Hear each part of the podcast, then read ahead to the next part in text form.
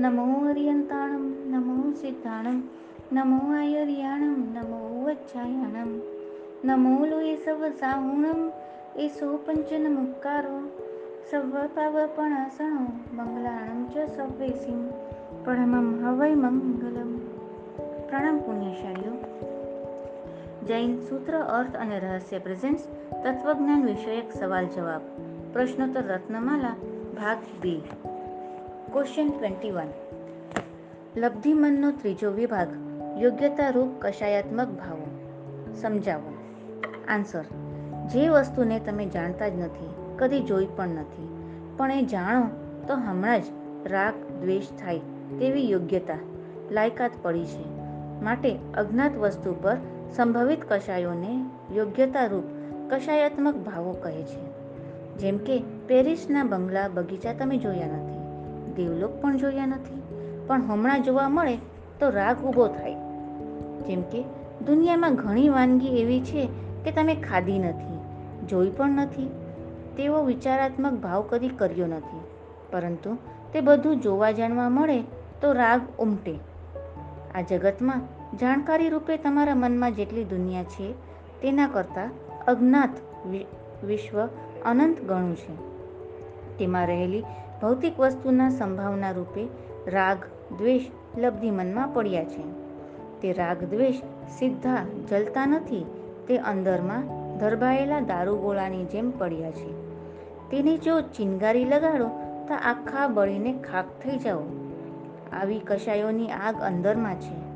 એટલે જે દુનિયા તમે કદી જોઈ નથી, જાણી નથી, ભોગવી નથી, અનુભવી નથી, કદાચ જોવાણા પણ નથી.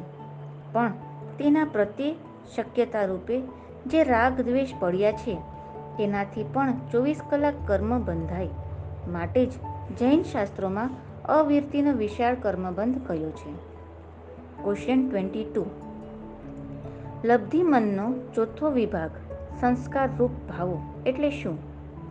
આન્સર આ સંસારના પરિભ્રમણમાં આપણે કોઈ પણ ભાવમાં પર્યટન ન કર્યું હોય તેવું નથી. જે જે જન્મમાં ગયા, ત્યાં જે જે પ્રવૃત્તિ કરી, ભાવો કર્યા, આ બધાના અનુભવ રૂપે સંસ્કાર આત્મા પર આધાન થયા. વાઘ સિંહના ભવમાં ગયા તો બધાને ફાડી ખાવાનું એટલે કે ક્રૂરતાના સંસ્કાર. સાપના ભવમાં ફૂફાડા મારવાનો એટલે કે ઝેરીલો સ્વભાવ. બિલાડીના ભવમાં ગયા તો ઉંદર પર જ નજર એટલે કે શાંતતાનો ડોળ કરી તરાપ મારવાનો સ્વભાવ. આ ભવોના આત્મા પર સંસ્કાર પડ્યા કરે છે. આ બધી વૃત્તિ અંદર પડી છે. તે જેવું તે ભવરૂપી નિમિત્ત મળે કે તરત જ તે સંસ્કાર ઊભા થાય છે. તે બધા સંસ્કારરૂપ ભાવ લબ્ધિમનમાં પડ્યા છે. ક્વેશ્ચન ટ્વેન્ટી થ્રી શું જીવ સંસ્કારરૂપ ભાવ સાથે જ લઈને જન્મે છે? આન્સર આ જગતમાં જન્મે ત્યારથી જ જીવ અનંતતા જન્મના સંસ્કારો લઈને જ જન્મે છે. તાજા જન્મેલા બાળકમાં પણ આ બધી વૃત્તિ અંદર પડી જ હોય છે. તેને ભાષા હાલતા ચાલતા બધું શીખવવું પડે છે. પણ ગુસ્સો કેમ કરવો, રાગદ્વેષ કેમ કરવા, તે શીખવાડવું પડતું નથી. કારણ અનંતકાળથી પડેલી વૃત્તિઓ છે. પવિત્ર કે નિર્દોષ મનવાળા કોઈ જન્મતા જ નથી. ઘણા બોલે છે કે બાળકો નિર્દોષ છે, પરંતુ બાળકો નિર્દોષ નથી. બાળકમાં કામ, ક્રોધ ઈર્ષા કશાયોની વૃત્તિ વિકસિત નથી, કારણ અભૂતતા છે. આ જગતમાં નિર્દોષ કદી જન્મે નહીં, અને જન્મે તે કદી નિર્દોષ હોય નહીં. જન્મ એ જ કર્મની સજા છે. સજા દોષિતને જ હોય. સમતામાં રહેલા મહામુનિઓ અને વિતરાગ મુનિ ભગવંતો નિર્દોષ હોય છે. પણ પંખીઓ કે બાળકો નિર્દોષ નથી. શાસ્ત્રમાં લક્ષ્મણા સાધ્વીજીનું દ્રષ્ટાંત આવે છે.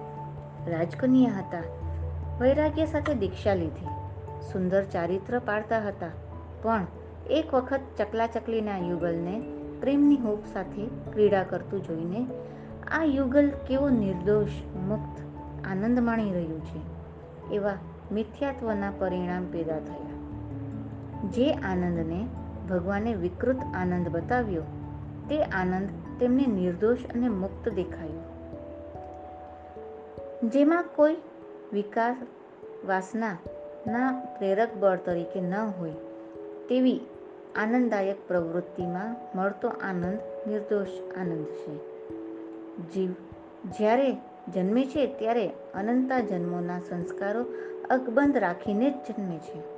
માટે મનના આ વિભાગનું પણ સંશોધન કર્યા વગર તેની ચંગુલમાંથી બહાર નીકળાય નહીં. તમે વિચારોની શુદ્ધિ કરી લીધી, પણ જો માન્યતા, પરિણતિ, યોગ્યતા અને સંસ્કારોની શુદ્ધિ ન કરી, તો આમૂલ પરિવર્તન ન પામી શકો. આજ સુધી જેટલા મોક્ષી ગયા છે, તે બધા આ જ પ્રક્રિયાનું અનુકરણ કરી મનના સ્વામી બની, ચિત્ત શુદ્ધિ અને આત્મશુદ્ધિ કરી મોક્ષપદને પામ્યા છે. ક્વેશ્ચન ટ્વેન્ટી ફોર ચિત્ત શુદ્ધિની સાધનાના પાંચ સ્ટેપ કયા છે? આન્સર પહેલું આત્મશ્રદ્ધા આત્માની અનંત શક્તિ પર શ્રદ્ધા. મન કરતાં આત્મામાં અનંત શક્તિ છે તેવો વિશ્વાસ. બીજું, સંવેગ. નિરંકુશ મનના તોફાનો, વાસના વિકારોથી ઉદ્વેગ. જેનું બીજું નામ છે વૈરાગ્ય. ત્રીજું, સંકલ્પ બળ. મારે મનને જીતવું જ છે તો મોક્ષાભિલાષનો પ્રબળ સંકલ્પ. ચોથું, સમજણ. મનને દબાણથી નહીં પણ સમજાવટથી કાબૂમાં લેવું. પાંચમું, સાધના. ચિત્ત શુદ્ધિને આલંબને કે અનુષ્ઠાનોમાં સતત પ્રયત્ન, મથામણ, પુરુષાર્થ જારી રાખવો. તે તીર્થંકરોએ પણ શું કર્યું? તેમણે આત્મ પરિવર્તન જ કર્યું છે. ભલે આખા વિશ્વના કલ્યાણની કામના કરી, પણ પરિવર્તન માટેનો મુખ્ય પુરુષાર્થ તો જાતમાં જ કર્યો. આપણે કેવા બનવું? તે આપણા હાથની વાત છે.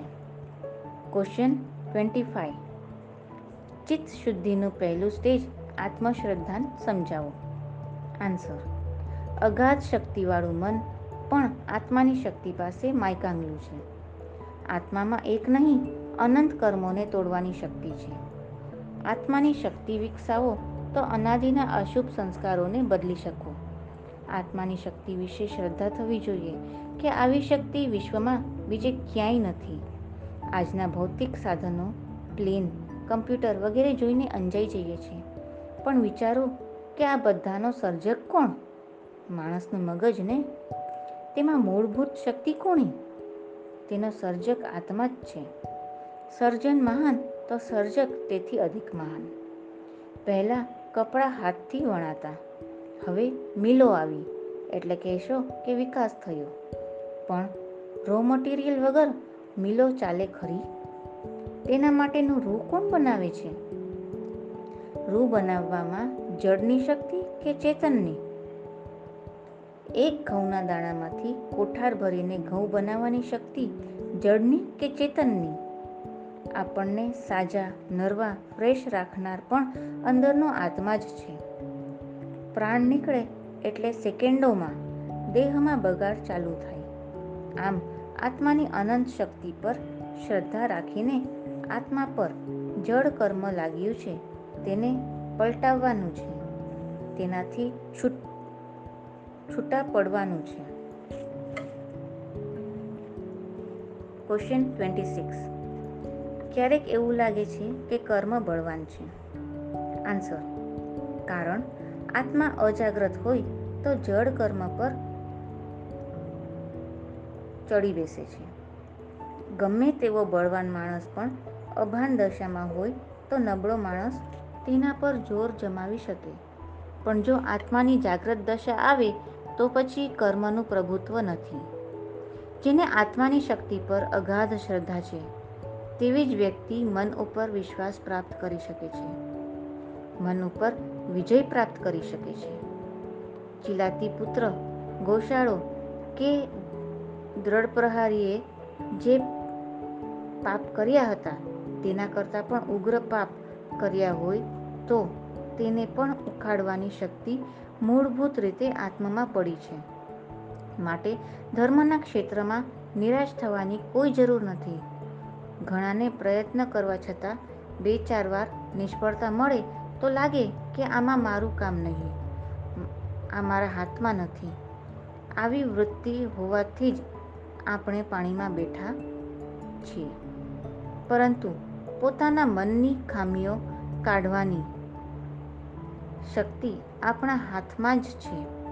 આ વિશ્વાસ જગાવો તો તમારા મનના અહંકાર, માયાવી વૃત્તિ, ઈર્ષ્યાભાવ વગેરે બધું શાંત કરી શકો તેમ છો. ક્વેશ્ચન ટ્વેન્ટી સેવન શું મનનું પરિવર્તન શક્ય છે? આન્સર મનુષ્યનું મન તો પ્રચંડ શક્તિ ધરાવે છે. શાસ્ત્રમાં દાખલા છે કે જે મહાવિકારી હતા તે નિર્વિકારી થઈ ગયા. મહાક્રોધી હતા તે ક્ષમાશીલ થઈ ગયા. તેથી પરિવર્તન શક્ય છે. કર્મની શક્તિ કરતાં આત્માની શક્તિ અનંત ગણી છે. પણ જાગ્રત થવું પડે. અંદરથી તરવરાટ, ખુમારી, ઉત્સાહ આવવો જોઈએ. અંદર કેવળ જ્ઞાન પડ્યું છે અને તેને પ્રગટાવવાની શક્તિ પણ આત્મામાં જ છે. માટે પોતાની શક્તિનો ઝાંખો પણ પરિચય જોઈએ. શ્રદ્ધાન જોઈએ અને જો તે ન હોય તો વ્યક્તિત્વનો વિકાસ કરી શકાતો નથી. ભગવાનને જ્યારે જુઓ ત્યારે થવું જોઈએ કે પ્રભુ પાસે જે ગુણો છે, જે શક્તિ છે, તે બધું સત્તા રૂપે મારા આત્મામાં પડ્યું છે. ધારીએ તો આપણે ત્યાં પહોંચી શકીએ તેમ છીએ. જૈન ફિલોસોફીનું તત્વ કેવું છે? તમે સુખી છો, તેમાં કારણ પણ તમે છો. તમે દુઃખી છો, તેમાં પણ કારણ તમે જ છો. તમારા અંડર ડેવલપમેન્ટની કે તમારા વિકાસની જવાબદારી પણ તમારી છે. એટલે બધાનું મૂળ અંદર છે. જેમ કે આફત આવી, ત્યારે દુઃખનું કારણ ક્યાં? તમે કહેશો કે બહાર છે. ત્યારે ભગવાન કહે છે કે ના, કારણ અંદરમાં જ છે. તમે તમારી જાતે જ પાપ બાંધો છો. તમારા પુરુષાર્થ વિના બીજું કોઈ તમને પાપ ન બંધાવી શકે. તમે દુનિયાને નહીં બદલી શકો. પરંતુ તમારી જાતને અવશ્ય બદલી શકો તેમ છો. ક્વેશ્ચન ટ્વેન્ટી એટ શું ભાવમન અને આત્મા બંને એક જ છે? આન્સર મોટા દર્શનકારો પણ મન અને આત્માનો ભેદ સમજવામાં ગોથો ખાઈ ગયા છે. ઘણા ધર્મોએ મન અને આત્માને એક માન્યો છે. પરંતુ જૈન દર્શને આત્મા અને મન ભિન્ન છે. તેની સ્પષ્ટ વિચારણા કરી છે. બંનેના સ્વરૂપને જુદા પાડીને બતાવ્યા છે. પૂજ્ય ઉપાધ્યાયજી, યશોવિજયજીએ અધ્યાત્મ સારમાં સમ્યક્ત્વ અધિકારમાં લખ્યું છે કે મન શુદ્ધિ ગમે તેટલી હોય. પણ જો અધ્યાત્મ શુદ્ધિ ન હોય તો મન શુદ્ધિની ખોટી કોળીની કિંમત નથી. માટે આત્મશુદ્ધિ જુદી વસ્તુ છે. મન પર્યાપ્તિ અને દ્રવ્યમન જડ છે, માટે સહેલાઈથી આત્માથી જુદું પાડી પાડી શકાય છે. પરંતુ પ્રશ્ન ભાવમનનો છે. અત્યારે ચોવીસ કલાક જે ચેતનાનો ઉપયોગ ચાલુ છે, તે ચેતનાને આપણે ભાવમન કહીએ છીએ.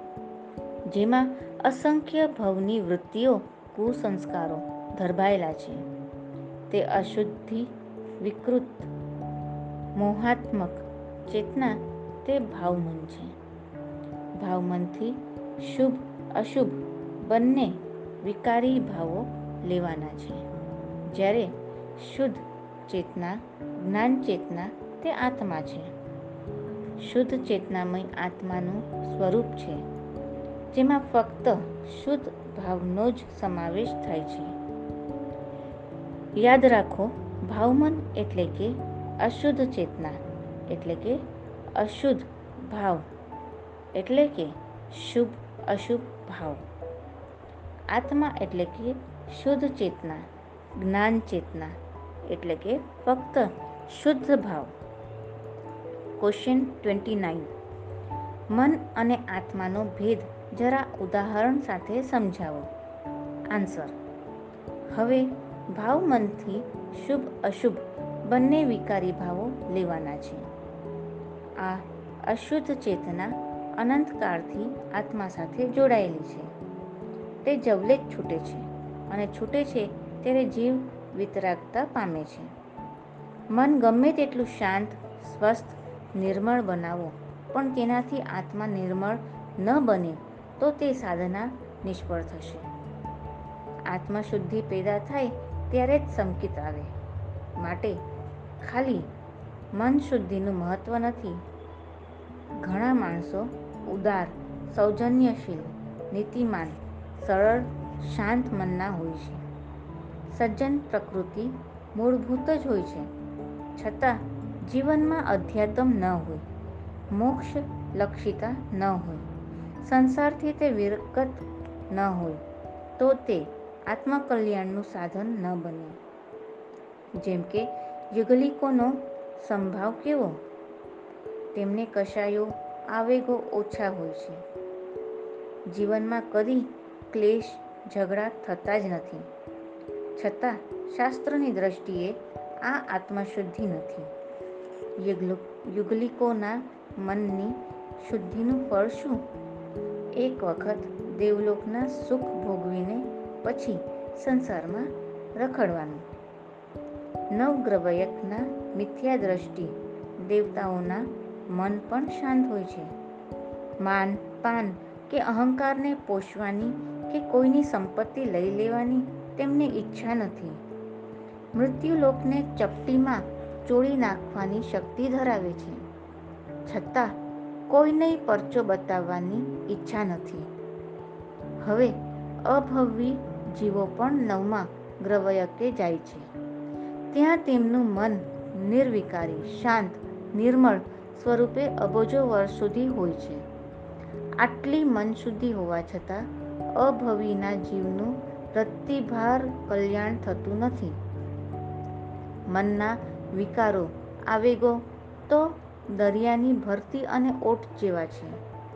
દરિયામાં અમુક ટાઈમ ભરતી આવે ને અમુક ટાઈમ ઓટ આવે છે. તેમ અનંત કાળમાં ઘણી વખત મનમાં જબરજસ્ત આવેગો આવ્યા.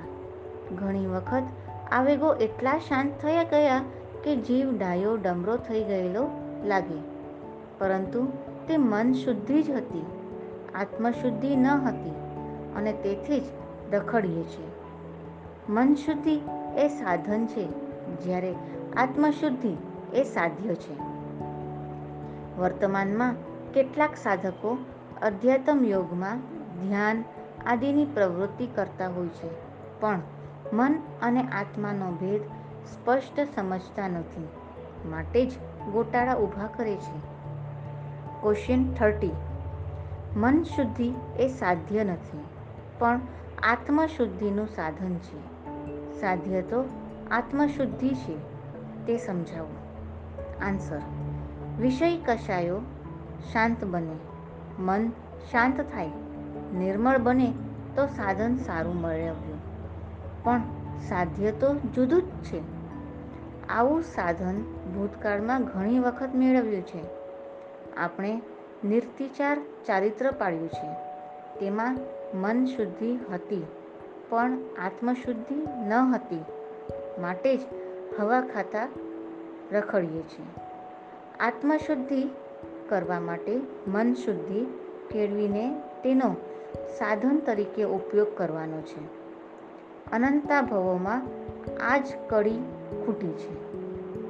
જે આત્માને વિકારોમાં દુઃખનું સંવેદન નથી થતું, તેવો જીવ ગમે તેટલા વિકારો શાંત કરે, તેનાથી મન શુદ્ધિ મળે, પણ આત્મશુદ્ધિ ન મળે. કારણ કે તેને આત્મામાં વિકારોનો મૂળ બેઝ અક્ષત છે. તેથી અશુદ્ધ ચેતનાનો જ અનુભવ થાય. એટલે જે વિકાર તૂટ્યો હોય, તે વિકાર કદી પણ આત્મામાં પેદા ન થાય. તો તેટલા અંશે તે આત્મશુદ્ધિ થઈ ગણાય. એક પણ વિકાર, દોષ મૂળમાંથી ન નીકળે. ત્યાં સુધી આત્માની પા ટકો પણ ઓરિજિનલ લાઈટ બહાર આવતી નથી. આત્માની આખી અશુદ્ધતા નીકળી જાય તો તો મોક્ષ થઈ જાય. પણ જો તે ન કરી શકો, ત્યાં સુધી અંશથી તેને શુદ્ધ કરવાનો છે. એટલે થોડી અશુદ્ધતા પણ મૂળથી નીકળવી જોઈએ. એક પણ વિષય કશાય મૂળમાંથી તૂટવો જોઈએ.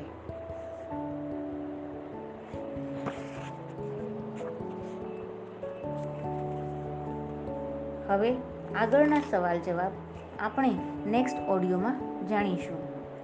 જીન આજ્ઞા વિરુદ્ધ કંઈ પણ બોલાયું હોય તો મિચ્છામી દુક્કડમ પ્રણામ, અસ્તુ.